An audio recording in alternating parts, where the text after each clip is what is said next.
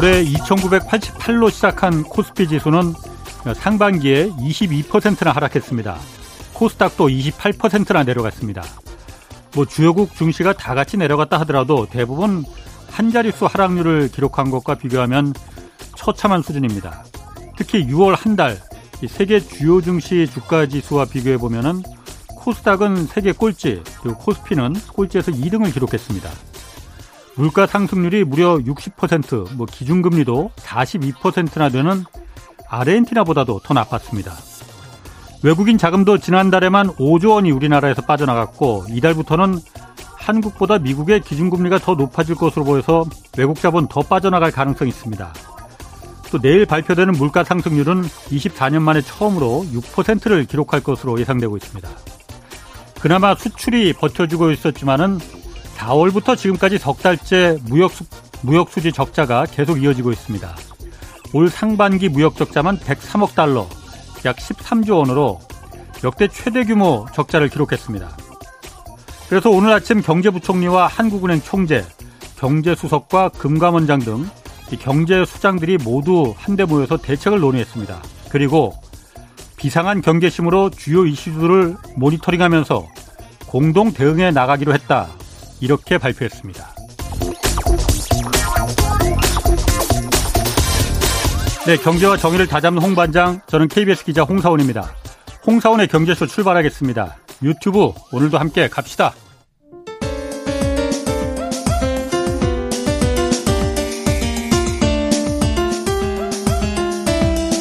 어려운 경제 이슈를 친절하게 풀어드립니다. 돈 되는 경제 정보를 발빠르게 전해드립니다. 예리하면서도 따뜻한 신사 이종우 이코노미스트의 원포인트 경제 레슨. 네, 원포인트 경제 레슨 이종우 이코노미스트 나오셨습니다. 안녕하세요. 예, 안녕하십니까? 아, 날도 더운데 이거 뭐 별로 좋은 소식이 없습니다. 일단 코스피 주가부터 좀 알아봐야겠어요. 예. 코스피 지수가 오늘 2,300 아래로 떨어졌다 막판에 가까스로 2,300은 방어를 했어요. 예. 일단 이유가 뭔지나 좀 알아야 될 것 같아요. 이렇게 떨어지는 게 음. 이게 금리 인상 그 우려 때문인 건지 예.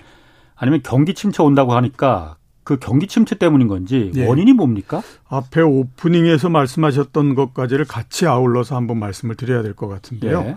예. 우리나라 주식 시장이 여러 요인별로 이렇게 그 반응을 하는 정도를 보면 예. 가장 크게 반응한 게 뭐, 반응하는 게 뭐냐 하면 경기 둔화 부분들에 대해서 예. 가장 크게 반응을 합니다. 예. 그러니까 이번 같은 경우에 미국은 주로 많이 반응하는 것이 뭐냐 하면 이제 금리 인상 이 부분에 대해서 많이 반응하, 반응하지 않습니까? 예. 그건 이제 당연히 그 연준이 음. 그 앞장을 쓰고 예. 그 다음에 또 그 현재까지도 이제 금리 인상 폭이나 이런 것들이 굉장히 크고 예. 이러기 때문에 전통적으로 그리고 미국 같은 경우에는 이제 금리나 이런 부분들에 굉장히 민감하게 반응을 하기 때문에 예. 그거에 요인이 되면 이제 미국 시장이 상당히 많이 하락을 하는 형태가 되고요. 예. 대신에 우리나라는 금리나 이런 부분들보다는 보다 더 크게 영향을 많이 미쳤던 것이 경기입니다. 왜냐하면 음. 지난 수십 년 동안의 주가가 쭉 움직였을 때 예. 그 금리가 높아지느냐 낮아지느냐 하는 부분들은 우리 입장에서는 그렇게 크게 중요한 부분들은 아니었어요. 왜냐하면 어 불과 한 십몇 년 전까지만 하더라도 예. 우리나라가 이 그 전체적으로 금융시장뿐만 아니라 경기를 조절하거나 뭐 이러는 데에서 쓰는 것이 금리 인상이나 인하가 아니고 대부분 유동성을 얼만큼 푸느냐 하는 걸로 그 많이 결정을 했었거든요. 예. 그랬기 때문에 금리라고 하는 것이 우리나라에는 그렇게 크게 영향을 주지 않는데 주가가 많이 떨어지고 그럴 때 가장 큰 영향을 받았던 것이 이제 그 경기 부분이니까 예. 이게 경기가 얼마나 둔화되느냐에 따라서 굉장히 크게 영향을 받거든요. 그렇게 네. 되다 보니까 어떤 일이 벌어지냐면 이번 같은 경우에도 6월 달에 주가 하락이 예. 우리나라가 전 세계에서 가장 큰 이런 그 상황이 나오잖아요. 음. 그게 왜냐하면 6월 정도서부터 하반기 뿐만 아니라 내년도까지 경기가 굉장히 둔화될 가능성이 높다. 이런 우려가 예. 상당히 많이 확산이 됐기 때문에 그렇거든요. 예. 그러면서 이제 우리나라 시장이 굉장히 많이 떨어졌는데 예. 에, 그런 부분들이 영향을 굉장히 많이 미쳤고 지금도 주가가 하락하는 것이 제가 생각했을 때는 우리나라에선 경기 둔화 이 부분이 굉장히 크게 영향을 주고 있다. 이렇게 이제 볼 수 있습니다. 경기 둔화, 경기 침체가 우리나라만이 아니고 다른 나라도 다 겪게 될 상황인데 예. 우리나라가 그거에 더, 특- 더 크게 민감하게 반응하는 거는 우리나라가 아무래도 수출이 많고 예. 제조국 위주 국가라서 그런 거예요? 예, 그 그렇기 때문에 네. 과거 같은 경우에는 보면 경기의 진폭이 굉장히 크거든요. 우리나라 네. 같은 경우가. 예. 그러니까 경기의 진폭이 크다라고 하는 건 경기가 좋을 때와 나쁠 때 주가의 변동이 굉장히 심하다, 심하다라고 하는 예. 거죠. 그러니까 다른 나라들 같은 경우에 특히 미국 같은 경우에는 경기가 둔화된다고 하더라도 주가 하락률이 15%에서 20% 정도밖에 안 됐습니다. 아. 옛날에 우리나라 같은 경우에는 한 번 경기가 나빠지면 50%씩 하락하고 이랬었거든요. 아. 그렇게 되다 보니까 그 영향이 현재까지도 계속해서 음. 지금 남아 있는 그런 상태라고 봐야 되는 거죠. 그럼 이게 앞으로 경기가 그러면 얼마나 더 침체가 될 거냐 이게 좀 중요할 것 같은데. 예. 뭐 일각에선 그 제가 기사들 요즘 보고 그러니까 그렇더라고요. 뭐 코퍼지에서 카퍼, 구리, 예. 예. 구리수 같은 걸 보면은 좀 이렇게 미래 경기를 좀 볼 수 있다 이렇게도 하더라고요. 예, 그런데 예. 지금 그래서 구리 가격 같은 거 보니까 굉장히 많이 내려가긴 내려갔더라고요. 예, 다른 원자재도 그렇고 이게 그러면 그 앞으로 경기 침체가 더 심해질 것이다 이런 선행 지표 이런 게 될 수가 있는 거예요?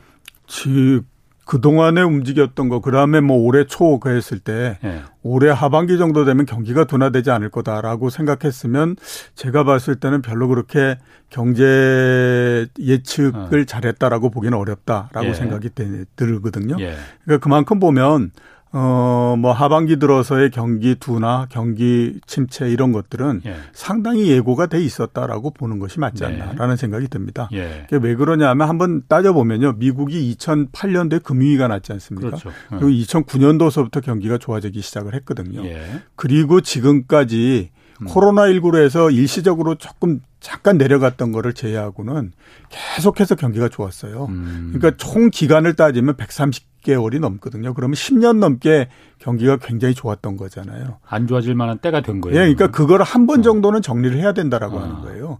뭐 10년 넘게 경기가 계속해서 확장을 한다라고 하는 것이 예. 그게 어떻게 보게 되면 좀 음. 너무 길다라는 음. 생각이 들 수밖에 없지 않습니까? 예. 그러니까 그만큼이 됐기 때문에 한 번 정도는 정리를 할 수밖에 없다라는 예. 게 들거든요. 그리고 예. 지금이 어떻게 생각하면 본격적인 정리다라고 봐야 되는 거죠. 어. 어. 그러니까 코로나19 때는 정리하고 말고 할 시간조차 없었고 예. 그다음에 뭐 그 이후에 워낙 많은 그 재원을 쏟아 부어버리는 형태가 됐기 때문에 경기가 떨어지지 않고 다시 올라왔잖아요. 그런데 예. 지금은 자기 힘을 못 이겨서 내려가는 거니까 지금서부터는 한번 정리를 해야 된다라고 봐야 되고 음. 두 번째는 보면요.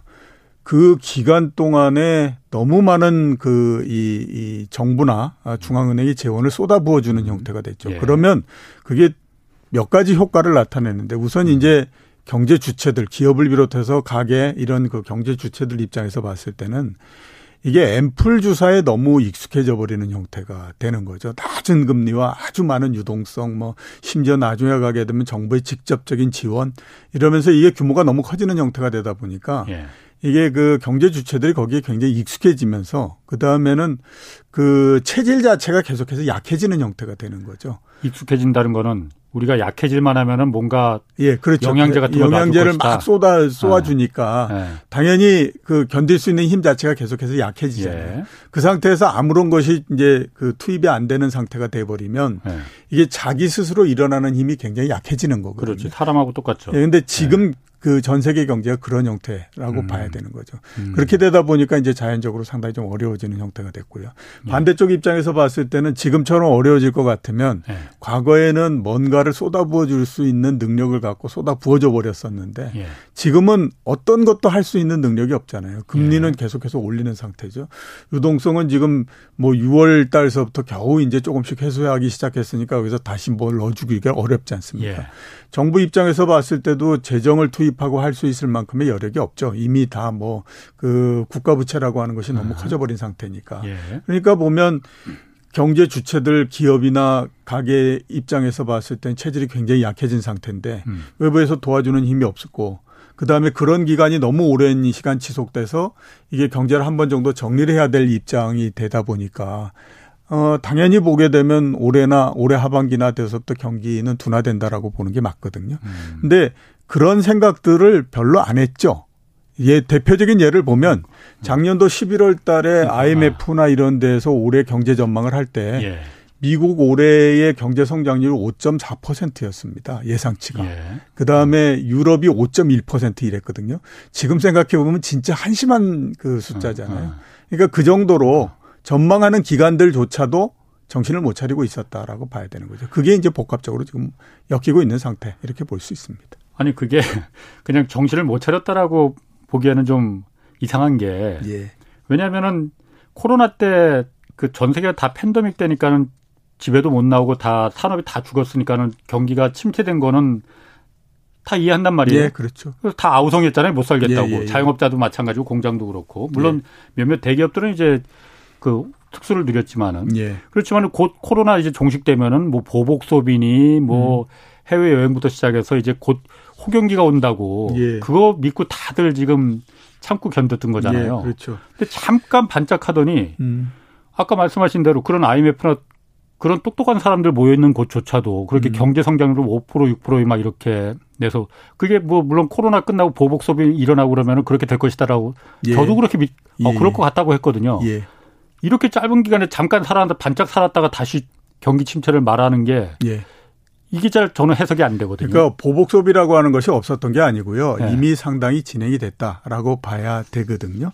그러니까 그 보복 소비라고 하는 저는 보복 소비 한 적도 없는데 아직. 아, 그러니까 홍 기자님 없을지 모르지만 많이 네. 경제적으로는 굉장히 그런 일이 많이 어. 일어났습니다. 예. 그러니까 이제 예를 들어서 보면 어떤 형태였냐 하면요.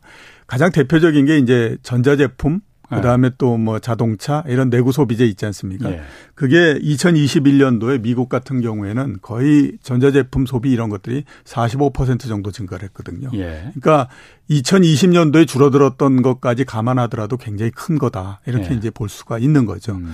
우리가 이른바 이제 보복 소비라고 하는 거. 그러니까 이연이 돼서 소비가 되는 거잖아요. 예. 그랬던 경우가 몇 번 있지만 가장 대표적인 경우로 한번 보면 2차 세계대전 때라고 예. 볼 수가 있잖아요. 예. 2차 세계대전이 벌어져서 미국이 이제 참전을 하고 했을 때 뭐 참전을 하고 하니까 당연히 뭐 그 군수 쪽으로 예. 산업이 전부 돌아가야 되고 이렇게 되니까 소비나 이렇게 할 수 있는 여력이 그렇게 많지는 않았다라고 봐야 되지 않습니까? 예. 그래서 소비를 못하고 그렇게 되다 보니까 개, 개 가게들이 예. 그때의 저축률이 어느 정도까지 올라갔냐면 20% 정도까지 상승하고 했었거든요. 그리고 나서 이제 전쟁이 끝나고 어 46년도 이때에서부터 본격적으로 소비가 어 개인 소비가 이루어지기 시작했었는데 예. 그때 그런 내구 소비재의 소비 증가율이 19% 정도까지 갔었습니다. 음. 근데 이번에 말씀드렸던 것처럼 40% 정도까지 증가했다라고 하는 건 음. 어마어마한 소비가 이루어졌다라고 봐야 되거든요. 근데 이제 거기에 포커스들을 못 맞췄던 거죠. 음. 그러니까 거기에 포커스를 맞추면 아 이게 보복 소비라고 하는 것이 굉장히 크게 이루어졌다라고 볼 수가 있는 거죠. 어. 그렇게 되면서 예. 작년도 같은 경우에 이제 경기도 했고 그다음에 네. 또 이제 뭐 내구 소비재 그 이 또 굉장히 활성화됐고 이랬던 것이 이루어진 겁니다. 네. 그래요? 예를 들어서 보면 자동차용 그 반도체가 없어가지고 난리였다 뭐 네. 이런 얘기 많이 하잖아요. 예, 예. 그게 이제 공급이 그이 문제가 있었던. 것도 있지만 또 네. 하나는 뭐냐면 소비가 갑자기 크게 증가해 버렸기. 때문에 예. 그래서 이제 그런 일이 벌어졌던 거였거든요. 아. 그래서 이제 그 이 이 그 보복 소비라고 하는 것이 어느 정도 이루어졌었는데 예. 그 부분들을 정확하게 볼 생각들을 안 하고 예. 그냥 있을 거야라고들만 생각을 하면서 넘어온 거죠. 근데 예. 작년도에 40% 정도 증가했다라고 하는 건 어마어마한 소비가 이루어진 거기 때문에 예. 내구 소비자라는 것이 작년도에 소비하고 올해 또 소비하고 이러는 거 아니지 않습니까? 한번 네. 소, 그 소비가 이루어져서 그 이 이이 음. 그거를 그거를 이제 이 사게 되면 몇 년 동안은 가기 때문에 올해 그 효과가 나타나는 거거든요. 음. 그래서 지금 올해 기대하는 건 뭐냐면 그래 그 이 이 이 공업 제품 뭐 이런 그 에, 소비는 이루어졌는데 예. 아직까지 그래도 어 그 서비스업에 가는 소비는 이루어지지 않았잖아. 어허. 그러니까 그게 올해는 나타나지 않겠어? 이런 이제 기대를 하고 있는 건데 네. 그거는 어떻게 생각하면 좀 더 좀 그 이 확신을 할 수 없는 그런 얘기였다 이렇게 이제 볼 수가 있는 거죠. 어, 왜 확신할 수 없는 얘기예요? 그러니까 그이이 공산품 그러니까 어. IT 제품이나 이런 것들 같은 경우에는 그 이 이 교체를 해야 되는 주기도 있고 그렇기 때문에 네. 일정하게 어느 정도의 시간이 음. 지나면 당연히 수요가 그만큼 증가해야 되는 것이 맞거든요. 예. 근데 2000년도 같은 경우에는 그런 부분들이 아예 없었던 형태가 됐고 음, 음. 대신에 사람들한테는 지원을 통해서 굉장히 많은 돈을 그 제공해 주는 형태가 됐기 때문에 예. 당연히 2021년도서부터는 상당히 증가할 수 있는 그런 여지가 있었지만 음. 지금 이제 서비스 소비 이런 것들 네. 얘기하는 거 보면 여행이 늘어날 거다 네. 뭐 이런 얘기들 네. 많이 하지 않습니까? 예. 근데 그 효과 자체가 늘어난다라고 하더라도 그 효과 자체가 내구 소비재를 사용하고 그러는 효과보다는 훨씬 더 적다라고 하는 겁니다. 음. 실물 경제에 주는 그런 효과는 그렇게 크지 않다라는 예, 거죠. 그렇죠. 그런 부분들을 감안해야 되는 거죠. 그럼 경기 침체 정도가 예. 이제 경기 침체가 오는 거는 맞는 것 같아요. 예. 이미 그 초입에 들어선 것도 같고 예. 이게 강도가 어느 정도로 올 거냐 이게 중요하잖아요. 예. 뭐 일각에서는 뭐 그냥 허리케인 정도로 올 것이다라는 음. 얘기도 있고 예. 어떻습니까? 그냥 완만하게 갈 올 가능성은 없는 거예요? 일단 제가 봤을 때 분명한 거 하나는 예. 지난 12년 동안 겪어봤던 것 중에서 가장 그 센 경기 둔화가 온다.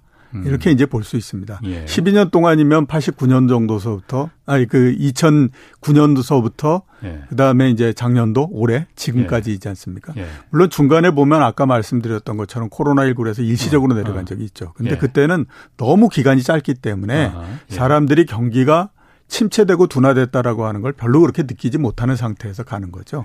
그 다음에 음. 이제 또 뭐냐면 워낙 많은 지원들이 이루어졌기 때문에 예. 경기 둔화에 의해서 실제적으로 오는 영향을 받을 수가 없는 거죠. 그러니까 경기 둔화가 실제적으로 오면 경기가 또 둔화되기 때문에 그 다음에 이제 뭐 기업의 경기도 안 좋아지고 그러면 뭐 임금 나가는 것도 줄어들고 그렇게 되면 소비가 줄어들고 그게 이제 순환적으로 이렇게 계속 이루어지는 부분들이지 않습니까? 예. 근데 이제 코로나19가 발생하고 했을 때는 정부가 개입을 해서 워낙 많은 것들을 거기다 그 경제 이 사이클에다가 음. 집어넣어주는 형태가 되다 보니까 그 효과를 별로 느끼지를 못하는 형태에서 가버린 거죠. 음. 근데 이번 같은 경우에는 그게 아니기 때문에 제가 봤을 때는 지난 한 12년 내에는 가장 겪어보지 못했던 가장 큰 그 경기 둔화가 온다라고 하는 거는 분명하다라는 생각이 듭니다. 근데 문제는 지난 12년 동안의 경기 둔화라고 하는 것 자체가 그렇게 크게 이루어지지 않았기 때문에 그 이제 느끼는 강도가 어떻게 될 거냐 하는 것들에서는 좀 차이가 있다라고 봐야 되죠. 경착륙 할 거다, 연착륙 할 거다, 이제 여러 예. 가지 얘기들이 있는데, 예. 제 생각으로는 경착륙의 가능성이 굉장히 높다라고 보입니다. 경착륙이 온다라고 얘기하는 거는 뭐 몇 가지 부분들인데, 일단 금리 인상을 했기 때문에 그 후폭풍이 굉장히 클 거다라고 예. 하는 부분. 그 다음에 또 경기가 앞에서 말씀드렸던 것처럼 십몇 년 동안 계속해서 좋았기 때문에 그거 한번 정리하는 과정 하면 그게 그렇게 그 smooth하게 넘어가겠느냐 이런 이제 우려 있는 거고요. 예. 연착륙을 음. 하겠다, 연착륙을 할 거다라고 얘기하는 사람들 그래도 사람들이 아직까지도 보면 갖고 있는 것도 상당히 있다라고 많이들 얘기하고 있거든요. 예. 그러니까 미국 같은 경우에 그 코로나19가 나고 정부가 직접 지원해줘서 지금 사람들이 저축액으로 갖고 있는 것이 4조 달러 정도 되는데 예. 음. 그래도 그게 계속해서 소비되고 수요될 수 있는 부분들이 있으니까 예. 그렇게 되면 경기가 그렇게 크게 둔화되겠느냐 예. 이런 이제 기대를 하고 있는 겁니다. 음. 경착 연착륙을 했던 경우는요. 그 지난 1990년서부터 보면 딱 한 번 정도밖에 없었습니다. 아, 있긴 있었어요? 예, 있긴 어. 있었죠. 1990년 7월 달서부터 예. 91년 3월 달까지 10개월 조정을 했던 그게 이제 유일한 경우였거든요. 예. 근데 이때의 경기 연착륙이라고 하는 것이 이게 정말로 경기가 둔화됐던 거냐 하는 것에 대해서는 그, 이, 논쟁이 굉장히 많습니다. 둔화가 안 됐었어요, 그러면 예, 실제로? 둔화가 안 되고 어. 중간에 경기가 잠깐 쉬었던 거를 그냥 음. 경기 둔화라고 얘기한 거 아니냐라고 어. 얘기 많이 하고 음. 있거든요. 그게 이게 그 1990년대 85년 정도서부터의 경기 회복이라고 하는 것이 미국이 굉장히 강하게 진행이 됐었거든요. 예. 그 이전에 보면 미국이 굉장히 안 좋았기 때문에 75년도서부터 시작해서 한 10년 동안에 걸쳐서 미국 경기가 전체적으로 구조 조정을 굉장히 크게 합니다. 그리고 나서 경기가 굉장히 좋아졌던 거였거든요. 예. 그러니까 그 힘 자체가 굉장히 세게 진행이 됐었고요. 음. 두 번째는 뭐냐면 그 당시에 이제 신경제라고 하는 것이 있었죠. 물가는 굉장히 낮고 경제 성장도 굉장히 높고 음. 이랬던 그 과정이 계속 진행됐었고 또 하나는 뭐냐면 3차 어, 산업혁명 라는 얘기를 많이 합니다. 그러니까 컴퓨터나 이런 정보통신을 가지고 혁명이 일어났다라고 예, 하는 거였는데 그 핵심의 나라가 미국이었어요. 그렇죠. 그 예. IT에 관한 모든 국제적인 표준 자체가 미국에 의해서 만들어지고 예. 했기 때문에 그러니까 이런 세 가지 부분들이 맞물리는 거니까 미국 음. 경제가 굉장히 좋은 형태였었거든요. 예. 그러니까 90년서부터 91년도까지 10년 동안의 연착륙이라고 하는 건 음. 그거는 경기가 둔화됐던 것이 아니라 예. 가다가 경기가 잠깐 좀 쉬었던 그 과정이었다. 예. 근데 과연 지금 그렇게 음. 되겠느냐라고 음. 하는 겁니다. 그래서 그거 쉽지 않을 건데라고 음. 얘기를 하니까 연착륙 그렇게 쉽지 않을 거야 이런 얘기를 하고 있는 거고요. 제가 음. 봤을 때도 연착륙보다는 경착륙일 가능성이 굉장히 높다라는 음. 생각이 듭니다. 근데 이제 주식시장 입장에서는 예. 어, 그러면 지금 연착륙을 가정하냐, 경착륙을 가정하냐, 이렇게 그 물어보면 주식시장 입장에서는 예. 제 입장이 아니라 어. 주식시장은 어떻게, 어떤 쪽으로 생각하고 있느냐라고 그 따져보면 제가 생각했을 땐 경착륙을 그 염두에 두고 움직이고 있다라고 보입니다. 주식시장의 그 양, 움직이는 양상이 예, 그렇죠. 뭘 보고 그렇게 우선? 보면요. 주식시장이라고 하는 건 예고의 기능을 가지고 있기 때문에 그렇죠. 어떤 사안이 발생했을 때는 그게 좋은 거면 가장 좋은 상황을 가정을 하고요. 음. 나쁜 거면 가장 최악의 경우를 그 예. 가정을 합니다. 예. 그러니까 최악의 경우를 가정한다라고 하는 건 경기 침체를 어. 당연히 가정할 수밖에 없잖아요. 예. 그러니까 그 부분을 반영한다라고 봐야 되는 거거든요. 지금 이렇게 내려가고 있는 예, 게 그렇죠. 예. 그리고 경제가 그동안에 이제 쭉 해서 연착륙하고 그렇다라고 할 때는 미국 주식 시장이 그렇게 떨어지지 않습니다. 심지어는 뭐 한 자릿수 하락, 예. 그다음에 뭐 이렇게 해서 아니면 아예 안 떨어지거나 예. 뭐 이렇게 해서 그냥 끝나버리고 이렇게 되거든요. 근데 지금 보면 이미 앞에 그 저 오프닝에서 말씀하셨던 것처럼 음. 미국 시장이 나스닥 같은 경우에 30% 하락을 했고요. 예. 그다음에 S&P 500 같은 경우에도 22% 떨어졌거든요. 음. 그러니까 이러, 이 하락 부분들을 이게 연착륙한다라고 하는 가정에서 이렇게 내려가지는 않는다라고 음. 봐야 되죠. 그러니까 이미 주식 시장도 경착륙을 한다라고 예. 하는 가정하에서 지금 움직이고 있다. 예. 이렇게 봐야 되는 것이 맞다라고 봅니다. 그러면은 그 우리 그 우리도 어차피 경제 침체기로 들어간다고 하면은 예. 어 그걸 지금 반영하고 있다는 거잖아요. 주가 지수라는 게. 예. 그럼 지금 주가 지수라는 게 어, 우리 경제 지금 현재 상황에 비교했을 때 이 저평가되는지 고평가되는지 그러니까 쉽게 말해서 지금이 지금보다 더 떨어질 가능성이 있느냐 없느냐 이걸 가장 사람들이 궁금하게 생각하잖아요. 우리나라 주식 시장도 역시 마찬가지로 제가 봤을 때는 예. 경착륙을 한다라고 예상을 하고 지금 움직이고 있습니다. 예. 그리고 경착륙을 하는 것에서 수치도 상당히 좀 그 높을 거다라고 생각을 하고 있는 거죠. 지금 예.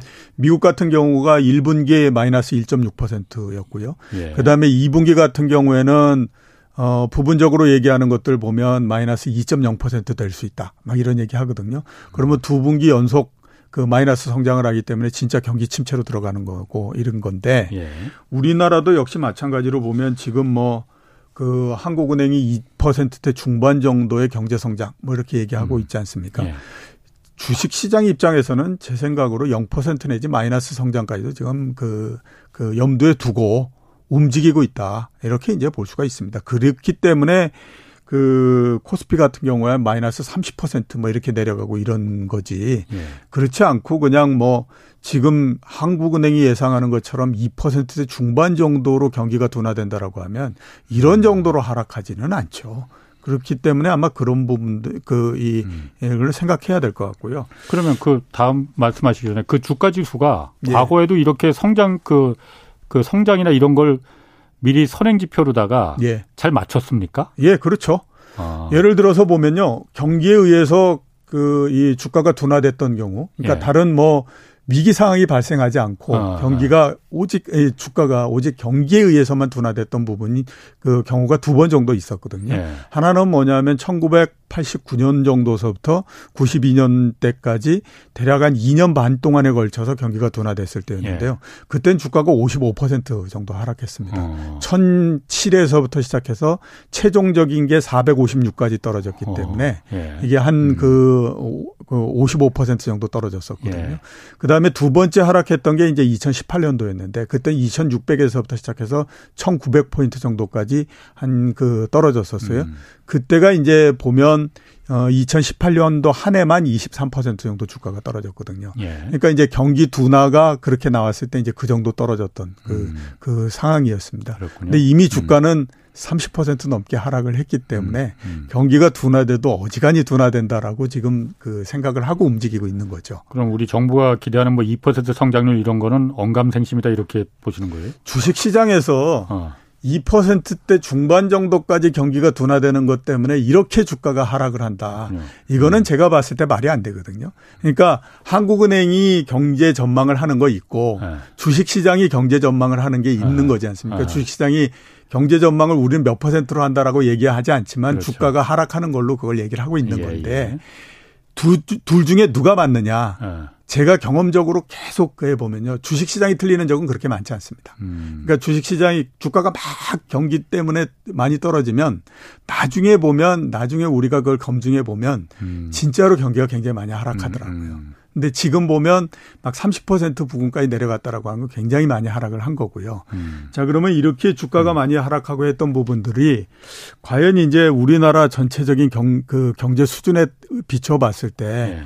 지금이 적당한 수준이냐 아니면 많이 떨어진 거냐 아니면 더 떨어질 가능성이 있느냐 예. 이런 것들을 한번 봐야 되는데 더 떨어진다라고 하더라도 그 폭이 크지는 않을 거다라고 좀 봅니다. 그러니까 한 100포인트 내지 많으면 정말 120포인트, 150포인트 이런 정도까지 내려가면 그 전부가 아닐까라는 생각을 하거든요. 예. 왜 그러냐면요. 한번 우리가 그 보면 2011년 정도서부터 어 코로나로 해서 주가가 막 급등하기 전인 2020년도까지 예. 어, 한 9년 정도에 걸쳐서 주가를 보면요. 한 1년 정도 주식 코스피가 2,600까지 상승을 했던 걸 제외하면 예. 나머지는 거의 대부분 어디에 모여 있었냐면 1950에서부터 시작해서 2200 사이에서 계속 모여 있었습니다. 음. 그거를 무려 6년 넘게 계속을 했거든요. 예. 그러니까 6년 넘게 어떤 지수대에서 주가가 계속해서 그 이 매여 있었다라고 하는 건 우리나라 경제 전체적으로 봤을 때 지금 그 정도 수준이 적당한 수준이다라고 볼 수가 있는 거죠. 주가가 전체적으로 봤을 때. 그러니까 음. 그런 것들을 따지면 지금 주가가 뭐 2,300, 2,200 얼마 이렇게 됐으니까 추가적으로 내려온다라고 하더라도 그 폭이 그렇게 크지는 않다라고 음. 봐야 되는 거죠.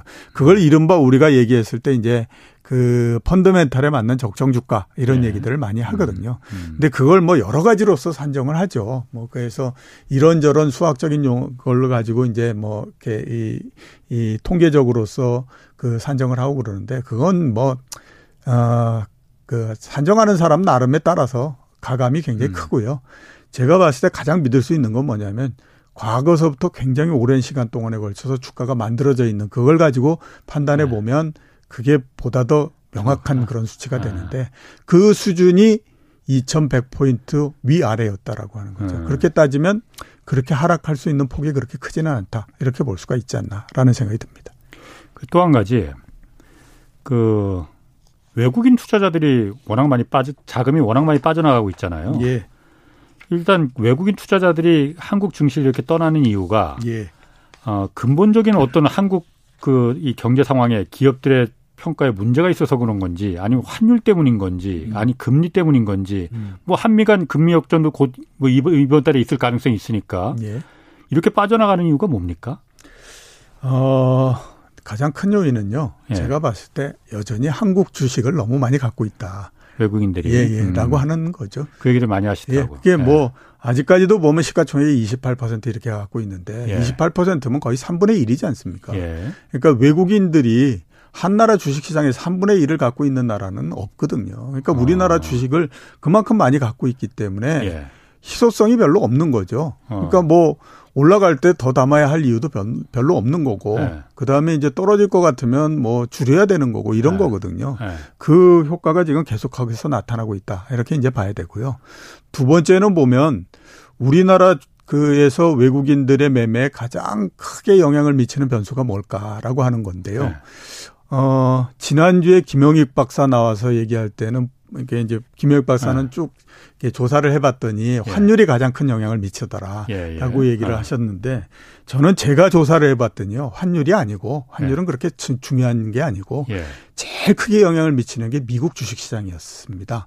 그러니까 음. 미국 주식시장이 우리나라의 외국인 매매에 가장 큰 영향을 미치거든요. 예. 그건 이렇게 생각해 보면 간단하죠. 우리나라에서 미국 시장을 많이 사는 거, 음. 물론 이제 뭐 우리나라 그 저 뭐야 미국 시장이 좋으면 많이 사기는 하지만 예. 그거보다도 전제되는 게 뭐냐면 우리나라 시장이 좋아야 됩니다. 우리나라 시장이 좋으면 주식 시장으로 돈이 많이 들어오고요. 예. 주식 시장으로 돈이 들어와서 우리나라 시장을 굉장히 많이 사겠지만 기본적으로 들어오는 돈이 굉장히 많아지기 때문에 그 중에 일부가 미국 시장, 미국 주식도 사고 막 이런 형태가 되는 거거든요. 예. 그렇게 되면 미국 시 미국 주식을 우리나라 사람들이 많이 사게 되는 겁니다. 역시 마찬가지로 그거는 거꾸로 미국에도 적용이 되는 거거든요. 미국 네. 주가가 좋으면 미국에서 자금이 주식시장으로 많이 들어오고 예. 그 중에 상당히 큰 부분들은 미국 그 주식에 투자가 되고 예. 나머지 그 중에 또 일정한 부분들이 다른 나라 주식에 투자가 되면서 워낙 액수가 크기 때문에 이머징 마켓에도 많은 그 자금이 음. 투입되고 이런 형태가 되는 거거든요. 예, 최근에 그 특히 올해에 그 외국인들이 매, 매도를 굉장히 많이 하는 거는 예. 미국 시장이 약한 영향이 굉장히 큰 거죠. 작년도나 재작년 같은 경우에 매도하는 거는 우리나라 주식을 많이 갖고 있는데 주가가 갑자기 올랐기 때문에 일정하게 덜어내는 부분들이고 이런 영향이 많이 있다라고 봐야 됩니다. 미 외국인들이 그럼 3분의 1씩이나 그 우리나라 주식시장을 우리나라 주식을 갖고 있었던 이유는 뭐였습니까? 그러면? 이유는 2002년 어. 2001년도서부터 2004년 5년도까지 네. 구조 조정을 할 때였죠. 그러니까 그 저 외환위기로 해서 주가가 네. 엄청나게 빠져버리지 않았습니까? 네. 예, 그러면서 처음에 이제 헤지펀드들 같은 경우에는 외환위기가 난고 바로 다음해인 98년도 정도에 들어오기 시작을 했고요. 예. 근데 이제 큰 뭐 연기금이나 이런 데는 뭐를 봤냐 하면 한국이 외환위기가 나고 했는데 그 이후에 경제를 어떻게 조정을 하는지 하는 것들을 쭉 본 거죠. 예. 근데 이제 2001년도 정도 되면 어, 대충 기업의 구조조정뿐만 아니라 경제 구조조정도 상당 부분이 진행이 됐잖아요. 예. 그때 평가를 해봤더니 아 이런 형태로서 가면 음. 한국의 기업이나 그 다음에 경제가 한 단계 레벨업이 될 거다라고 예. 하는 거에 굉장히 이제 포커스를 많이 맞췄죠. 예. 그러면서 외국인들이 주식을 굉장히 많이 사기 시작했거든요. 음. 그 외환위기가 나고 그 바로 다음에 어 외국인들이 우리나라 주식시장을 갖고 있는 시가총액 전체에서 차지하고 있는 비중이 대략 보면 한 14% 정도밖에 안 됐습니다. 근데 2004년도를 지나고 났더니 32% 정도까지 올라갔거든요. 그 사이에는 주식을 엄청나게 많이 샀던 거예요. 많이 살 때는 어느 정도였냐면요. 3개월 사이에 아니 2개월 사이에 시가총액의 3%도 사들이고 막 했었어요. 그러면 네. 지금으로 따지면 그 2개월 사이에 600 60조, 그러니까 60조의 주식을 사들이는 거죠. 네. 그런 형태가 됐기 때문에 굉장히 높은 비중을 갖고 가게 된 그런 원인이었다라고 볼 수 있습니다. 뭐 그런 논리라면은 그러니까 과거에 그러니까 우리나라 주식을 유독 외국인 자금들이 3분의 1씩이나 이렇게 했던 거는 IMF 어, 이후에 구조조정을 통해서 한국의 그 어떤 기업들의 생태계가 네. 건전해졌다. 이건 음. 그래서 여기 들어가면은 돈 벌 확률이 높다라고 해서 들어 그렇게 많이 가졌다면은 예. 이게 빠져나기 시작했다는 거는 예. 단기간에 그럼 다시 돌아오거나 그럴 가능성은 없, 는 거네요. 그러면? 그렇죠. 그렇게 뭐 단기간에 돌아오거나 그럴 가능성은 별로 없습니다. 왜냐하면 아. 앞에서 말씀드렸잖아요. 너무 많은 주식을 갖고 있기 때문에 덜어내는 그러니까. 과정인데 예. 그거는 구조적으로 봤을 때 그렇게 전략을 지금 해서 가고 있는 거잖아요. 예. 그러니까 당연히 돌아올 가능성은 별로 없다라고 봐야 되죠. 그러니까 지난 몇 년 동안에 걸쳐서 보면 외국인들이 꾸준히 계속해서 주식을 매도를 하지 않습니까? 예. 어떤 때는 많이 하고 어떤 때는 적게 하고 하지만 연간으로 따졌을 때는 어, 다소의 차이가 있을 뿐이지 외국인들이 계속해서 매도를 하잖아요. 예. 그거는 어, 다른 것도 아니고 그냥 너무 많은 주식을 갖고 있고 음. 그게 그 네. 샀을 때에 비해서 주가가 굉장히 많이 상승을 했기 때문에 예. 지금에서는 뭐 굳이 이렇게 많은 액수를 들고 있을 필요가 없다라고 생각을 하는 거죠. 의외로 이유는 간단하네. 예, 그렇습니다. 어. 이게 주식 시장에서 이루어지는 부분들을 예.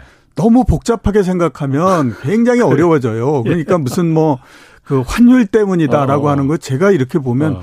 그거 참 말도 안 되는 얘기를 하고 어. 있네. 이런 생각을 그 하는 어. 게 하루에 예. 주가는 30%가 움직입니다. 예. 우리나라 환율이 아무리 하루에 많이 움직인다라고 하더라도 1%를 넘지 않거든요. 예. 근데 1% 넘지 않는 그것 때문에 30%가 움직이는 거를 사고 판다. 이건 어. 말이 안 되는 얘기잖아요. 음. 그리고 만약에 환율 때문에 사고 판다라고 하면 채권을 팔아야지 왜 주식을 팝니까? 그죠? 채권 같은 경우에는 이자 나온다고 해봐야 1년 다 통틀어서 3% 이거 안 되잖아요. 예. 그러면 네. 당연히 채권을 팔아야지 어. 환에 따른 영향을 훨씬 더 많이 받으니까. 환차익을 예. 보려면은 하루에 30%씩 움직이는 주식을 네. 왜 파냐. 음. 그러니까 그런 것들은 제가 봤을 때 말을 만들기 위해서 자꾸 음. 그이 분석을 하는 사람들이 해서 그렇지 가장 큰 이유는 뭐냐면 우리나라 주식을 너무 많이 갖고 있기 때문에 그냥 덜어내는 거다. 음. 이렇게 봐야 됩니다. 환율도 얘기하셨으니까 환율도 오늘도 1,300원을 거의 뭐 코앞까지 갔다 갔어요. 예. 일단 이렇게 고환율이 예. 어, 지금 한국 경제에서 적정한 수준인 건지 예. 그리고 이 고환율이 수출하고 물가의 그 왜냐하면 지금 수출 무역 수지 적자가 지금 뭐 역대 최대 규모라니까 예. 수출하고 물가에 어느 어떻게 영향을 주는 건지 고환율이 예. 되면은 예. 그거 좀 한번 좀 관계 좀 자, 일단 적정 수준이냐? 네. 제가 봤을 때는 적정 수준보다도 굉장히 높다라고 주시죠. 생각이 듭니다. 예. 예. 왜 그렇게 보느냐? 예. 어, 우리나라 환율은 외환위기를 이- 기점으로 해가지고 한 번 그 구조가 바뀌어버리지 않았습니까? 예. 그리고 나서 그러니까 그 1998년도서부터 지금까지 예. 시간상으로 보면 24년 넘게 됐는데 예. 그 중에 4분의 1 정도의 기간만 1200원 위에 있었습니다. 나머지 4분의 3의 기간은 1200원 밑에 있었거든요. 음. 1100원이나 1000원이나 뭐 이런 예. 그 거였다라고 하는 거예요. 그러면 그 오랜 시간 동안에 걸쳐서 어그 이 우리나라 원화가 예. 1200원 밑에 있었다라고 하는 건 예. 우리 경제 수준에 맞는 환율은 1200원 밑에 있는 것이 맞다라고 음, 음. 봐야 되는 거죠. 과거에 그렇게 오래 있었으니 예, 그렇죠. 그러니까 어. 이게 무슨 뭐 1, 2년 정도 그렇게 있었다라고 어. 하면 이게 얘기가 다른데 예. 24년 중에 3, 4분의 3이다라고 하는 거는 기간으로 따져보면 거의 15년 내지 16년 정도잖아요. 예. 그러면 아, 우리나라 경제 펀드멘탈에 맞는 그 이- 환율은? 이 환율은 그 정도인 게 음. 맞다라고 봐야 되는 예. 게 맞죠. 근데 이제 최근에 많이 이렇게 간거 앞에서 말씀드렸, 어, 말씀하셨던 네. 것처럼 상반기에 100억 달러가 넘는 무역 그 적자가 나기도 예. 했고 그다음에 또 우리나라의 금융기관들이나 연기금이나 보험사 이런 데가 이제 어 우리나라 자금을 가지고 해외 투자하고 뭐 이렇게 하니까 에, 그게 이제 자금이 좀 빠져나간 부분들도 있고 뭐 이런 영- 미국에서는 뭐 예. 국민연금이 하도 해외에 많이 투자해서 그랬다고도 예, 그렇긴 한데 뭐. 그게 뭐 얼마나 큰 영향을 줬겠습니까? 예. 그 일부 영향을 줬다라고 예. 봐야 되는 거고 가장 큰 영향은 달러가 너무 강세가 됐기 예. 때문이다라고 예. 봐야 되는 거잖아요. 예. 근데 그 일단은 이제 우리나라 경제 펀드멘탈에 비해서 훨씬 더 벗어나 있는 상태이기 때문에 이건 이제 예. 좀 있다가 돌아올 가능성이 있다라고 봐야 되고요. 예. 그 다음에 또 달러의 초강세라고 하는 것이 앞으로 보면 조금 개선될 가능성이 높죠. 상반기만 보면요. 예. 그 미국만 금리를 계속 올렸잖아요. 예. 하반기 들면 유로도 금리, 그 유럽도 금리를 아, 올리거든요. 그것도 처음에 금리 인상을 빅스텝으로 해서 시작을 하고 이런 예. 형태가 되는 겁니다. 예. 그러니까 지금 상반기에는 달러 입장에서 봤을 때는 달러가 강세가 될 수 있는 요인이 최대한으로 발휘가 됐다라고 하는 거죠. 예. 근데 하반기가 되면 다른 나라들도 금리를 인상하고 어쩌고 막 이렇게 하기 때문에 상반기보다는 그 요인이 약해진다라고 봐야 되거든요. 음. 그렇게 되면 달러의 강세가 상반기보다는 하반기가 꺾인다라고 봐야 되고 그러면 마찬가지로 그 영향을 원화도 받는다라고 봐야 되거든요. 예. 그렇게 되면 오히려 1,300원을 더 통과해 가지고 올라가기보다는 이제 하반기 정도 되면 1,200원대 초반 정도 뭐 이렇게 이제 내려가지 않겠냐라고 예. 봐야 되거든요. 예. 그러니까 지금은 지금의 환율은 공포가 최대한으로 아무튼 반영이 되고 있는 수치다. 이렇게 이제 볼 수가 있어요. 근데 음. 하반기 되면 그 공포가 조금씩 줄어드는 형태가 될 거다. 이렇게 이제 보이고요. 예. 주식 시장과 관련해서 보면 환율과 그러니까 원달러 환율과 그다음에 주가가 아 원달러 환율이 이제 원화가 강세가 되면서 주가가 올라가는 그런 형태의 모양이 될 가능성이 있다. 이렇게 이제 음. 보입니다.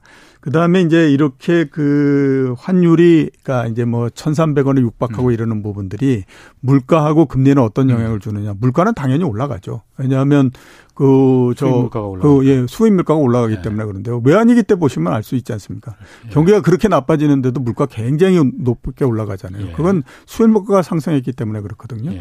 그다음에 이제 물가가 올라가게 되면 당연히 또 한국은행도 금리를 지금 네. 생각하는 것보다는 좀 더 올려야 되니까 예. 그렇게 되면 금리도 상승을 할 수 있는 요인 이게 예. 된다라고 봐야 되는 어. 거죠. 그 어제 그 유튜브 댓글에서 센터장님 오시면 이것도 좀 물어보라 물어봐 달라고 좀 질문이 온 게 예.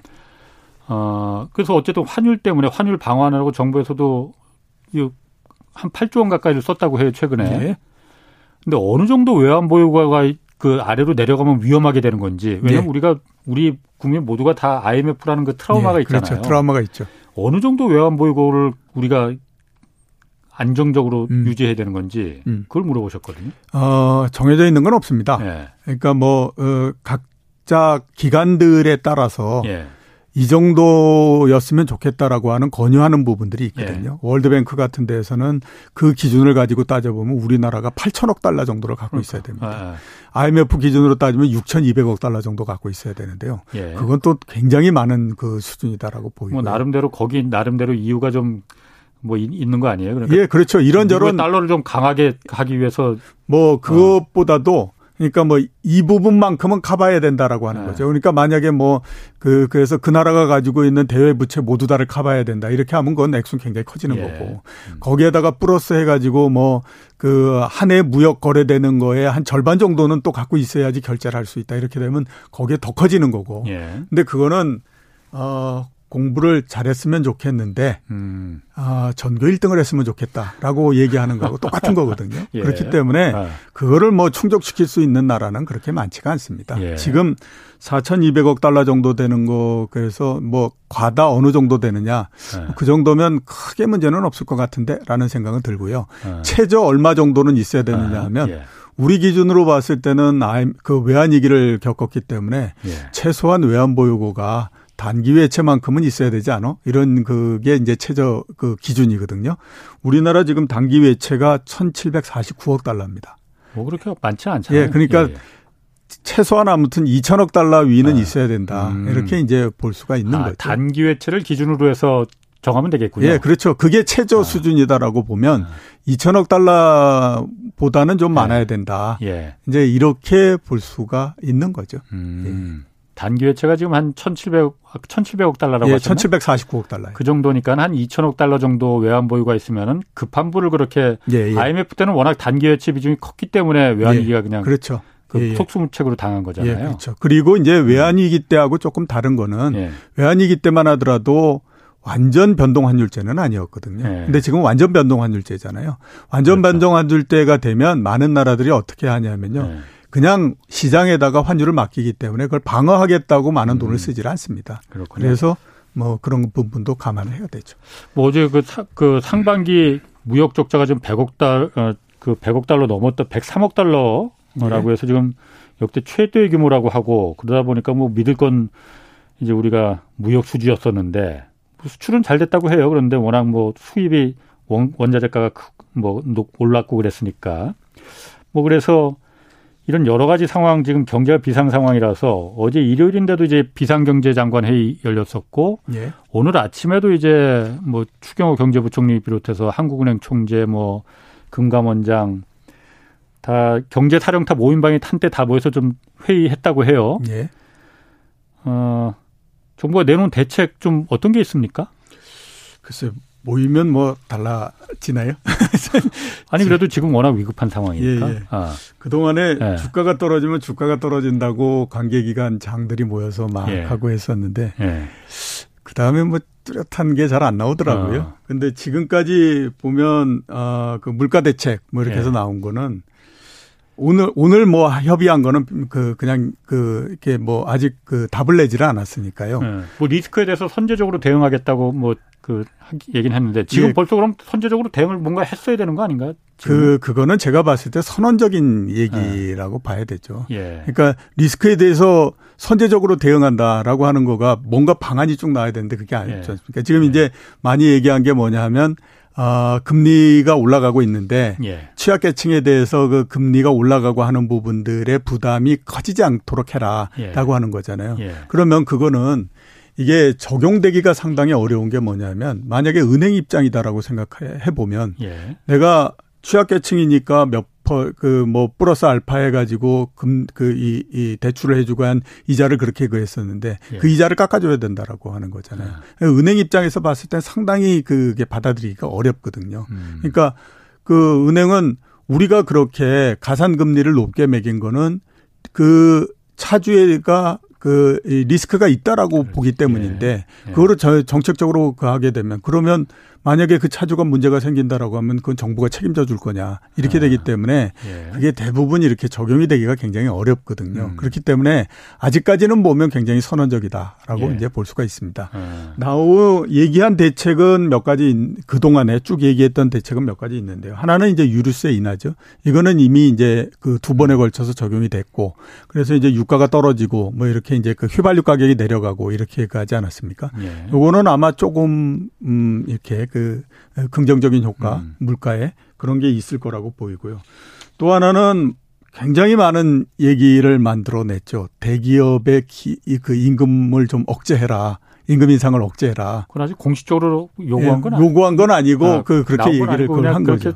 경제인들 만나서 이렇게 예 예 예, 예. 그렇게 얘기한 건데 아. 마 그거는 제가 봤을 때에 아. 적용되기 굉장히 어렵지 않을까라는 예. 생각이 듭니다. 그리고 그 임금을 이렇게 인상을 줄이고 하는 것이 예. 물가에는 도움이 될지 모르지만 경제 전체적으로는 상당히 별로 안 좋은 그게 예. 됩니다. 왜냐하면 음. 이그 물가가 올라가는 가운데 임금 인상을 억제를 시켜버리게 되면 예. 쓸수 있는 돈이 줄어들잖아요. 그렇죠. 그럼 소비가 둔화되는 거거든요. 예. 그렇게 되면 경기 경제가 위축이 돼버리는 형태가 되기 때문에 예. 이게 뭐든지 뭐 이, 세상의 모든 그 사물이라고 하는 건 trade-off 관계가 있잖아요. 예. 그거를 이제 생각을 해야 되는 거죠. 아. 예. 그리고 그 센터장님 나오시면 요거 하나 물어봐 달라고 한 게 또 하나 있었는데 이건 저도 궁금하더라고요. 주가가 하락하는 게 기업에 나쁜 게 뭔지 궁금하다라고 하는 거거든요. 왜냐면은 네. 현금이 넘치는 우량 기업 같은 경우야 뭐 사실 주식 시장에서 이제 자금 조달할 일도 그렇게 크지 않을 테고 사정이 나쁜 좀비 기업, 이른바 한계 기업 같은 경우는 오히려 구조 조정을 통해서 우리 그 산업 전체가 좀 튼튼해지는 거 아니냐 예. 이런 면에서 실물 시장하고 주식 시장은 좀 다른 거 아니냐 이런 예. 얘기 물어보셨거든요. 예, 예. 주가가 하락하는 것이 기업에 직접적으로 어떤 영향을 미치고 어. 이러는 건 어, 그렇게 크지는 않죠. 네. 그러니까 말, 말씀하셨던 것처럼 네. 가장 크게 영향을 미치는 게 뭐냐면 이제 그 자금을 조달하고 할 때에 예. 그 자금 조달 주가가 높을 때보다는 주가가 낮을 때 그 대주주 입장에서 봤을 때는 훨씬 더 그 많은 그 주식을 그, 그 발행해 줘야 되잖아요. 예, 예. 옛날에 만약에 한 주에 10만 원이었으면 한 100주만 발행해 줘도 그 해도 되는데 예. 이게 주가가 만 원이 되게 되면 천 주를 그걸 해 줘야 똑같은 액수를 그 조달할 수 있으니까요. 네. 그러면 이제 대주주의 부담도 굉장히 커지고 예. 뭐 이러는 부분들이 나올 뿐만 나오고 대주주 부담이 커지고 뭐 이렇게 하면 아 이게 그 자금 시장 이 음. 주식 시장을 통해서 자금을 조달하자 이러는 것들이 약해지니까 예. 당연히 그에 따라서 이제 자금 조달이라고 하는 기능이 약해진다 이렇게 볼 수 있지 않습니까? 예. 근데 최근에 보면 뭐 대기업들이나 이런 데서는 증자라고 이러는 것이 거의 별로 없는 그 상황이죠. 예. 그리고 예. 어 금리가 굉장히 많이 그 낮은 상태가 돼 버렸기 때문에 예. 그 주식을 발행을 해 가지고 자금을 조달하는 것보단 그냥 그 회사채를 발행하는 것이 더 낫다. 이렇게 생각을 하니까 이게 음. 이제 적용이 잘 안 되는 그런 부분들이거든요. 그래서 주가가 하락하는 부분들이 기업에 미치는 영향, 이거 직접적으로 영향을 미치는 건 그렇게 크지는 않습니다. 음. 다만 이제 경제 전체적으로 봤을 때는 그래도 이제 영향을 미치는 부분들이 우선 보면 주가가 떨어진다라고 하는 경기가 안 좋다라고 하는 얘기잖아요. 예. 그러니까 이제 그 부분들에 따라서 심리적인 위축이 오는 것이 있고요. 예. 두 번째는 이제 그 부의 효과라고 얘기하지 않습니까? 음. 주가가 올라가게 되면 부자가 된 것 같아요. 예, 내가 어쩐지 어. 부자가 된 것 같으니까 그에 예. 따라서 이제 소비가 이루어지고 하는 부분들이 있는데 예. 그 주가가 떨어지면 당연히 이제 그 부분들이 안 되니까 그 예. 영향이 있고 그다음에 지난 2년 정도처럼 남의 돈을 빌려서 주식을 투자하고 이렇게 되면 예. 이거는 빌린 돈의 이자는 커지고 그걸 가지고 투자를 했던 주가는 떨어지고 이뭐 그이 아. 주식 갖고 있는 사람 특히 돈을 빌려서 주식을 갖고 있는 사람 입장에서 봤을 때는 이거 정말 미칠 노릇 아, 니겠습니까 네, 그러다 네. 보면 자연적으로 이제 네. 그게 소비나 이런 것들에 영향을 미치니까 그렇죠. 그 부분에 영향이 있다라고 봐야 되겠죠. 안 그래도 지금 그러면은 그렇게 주식 투자에서 지금 그 헤매는 분들 많이 있지 않습니까? 네. 속타는 분들 많아요. 이런 분들은 그러면은 매도 시점을 어쨌든 놓친 분들이잖아요. 네. 어떤 조언을 좀 해주고 싶으십니까? 배에다 힘 팍 주고요. 예. 버티는 것이 최고다. 아, 그냥 잊어버리고. 예, 예. 그렇게 어. 말씀드리고 싶은데요. 예. 이게 앞에서 제가 말씀드렸지 않습니까? 그 주가가 우리나라 경제 펀드멘탈상 봤을 때 추가적으로 그렇게 많이 떨어질 것 같지는 않다. 그런 의미에서도 일단 버텨야 되고요. 예. 그 다음에 이미 주고 주식을 팔고 뭐하고 할 수 있는 기간은 이미 시간은 이미 지났다라고 봐야 되죠. 고점에서부터 30% 정도 하락했으니까 여기에서 네. 뭐 판다고 해봐야 네. 그 결과가 그렇게 좋게 나오고 이러지는 네. 않을 거라고 보이거든요. 네. 그렇기 때문에 지금에서는 그냥 그 장기 배다, 투자로 예, 예, 배다 힘 주고 그러니까 예. 그 의도하지 않은 장기 투자 이게 예. 됐다라고 봐야 돼요. 의도하지 않은 장기 투자 그거 예. 괜찮네. 알겠습니다. 자 이정우 센터장이었습니다. 고맙습니다. 내일은 박종호 교수와 식량 위기와 에너지 위기 상황 다룰 예정입니다. 이 주제 관련해서 궁금한 질문은 경제쇼 홈페이지나 유튜브 댓글로 올려주시면 되겠습니다. 지금까지 경제와 정의를 다잡는 홍반장 홍사원의 경제쇼였습니다.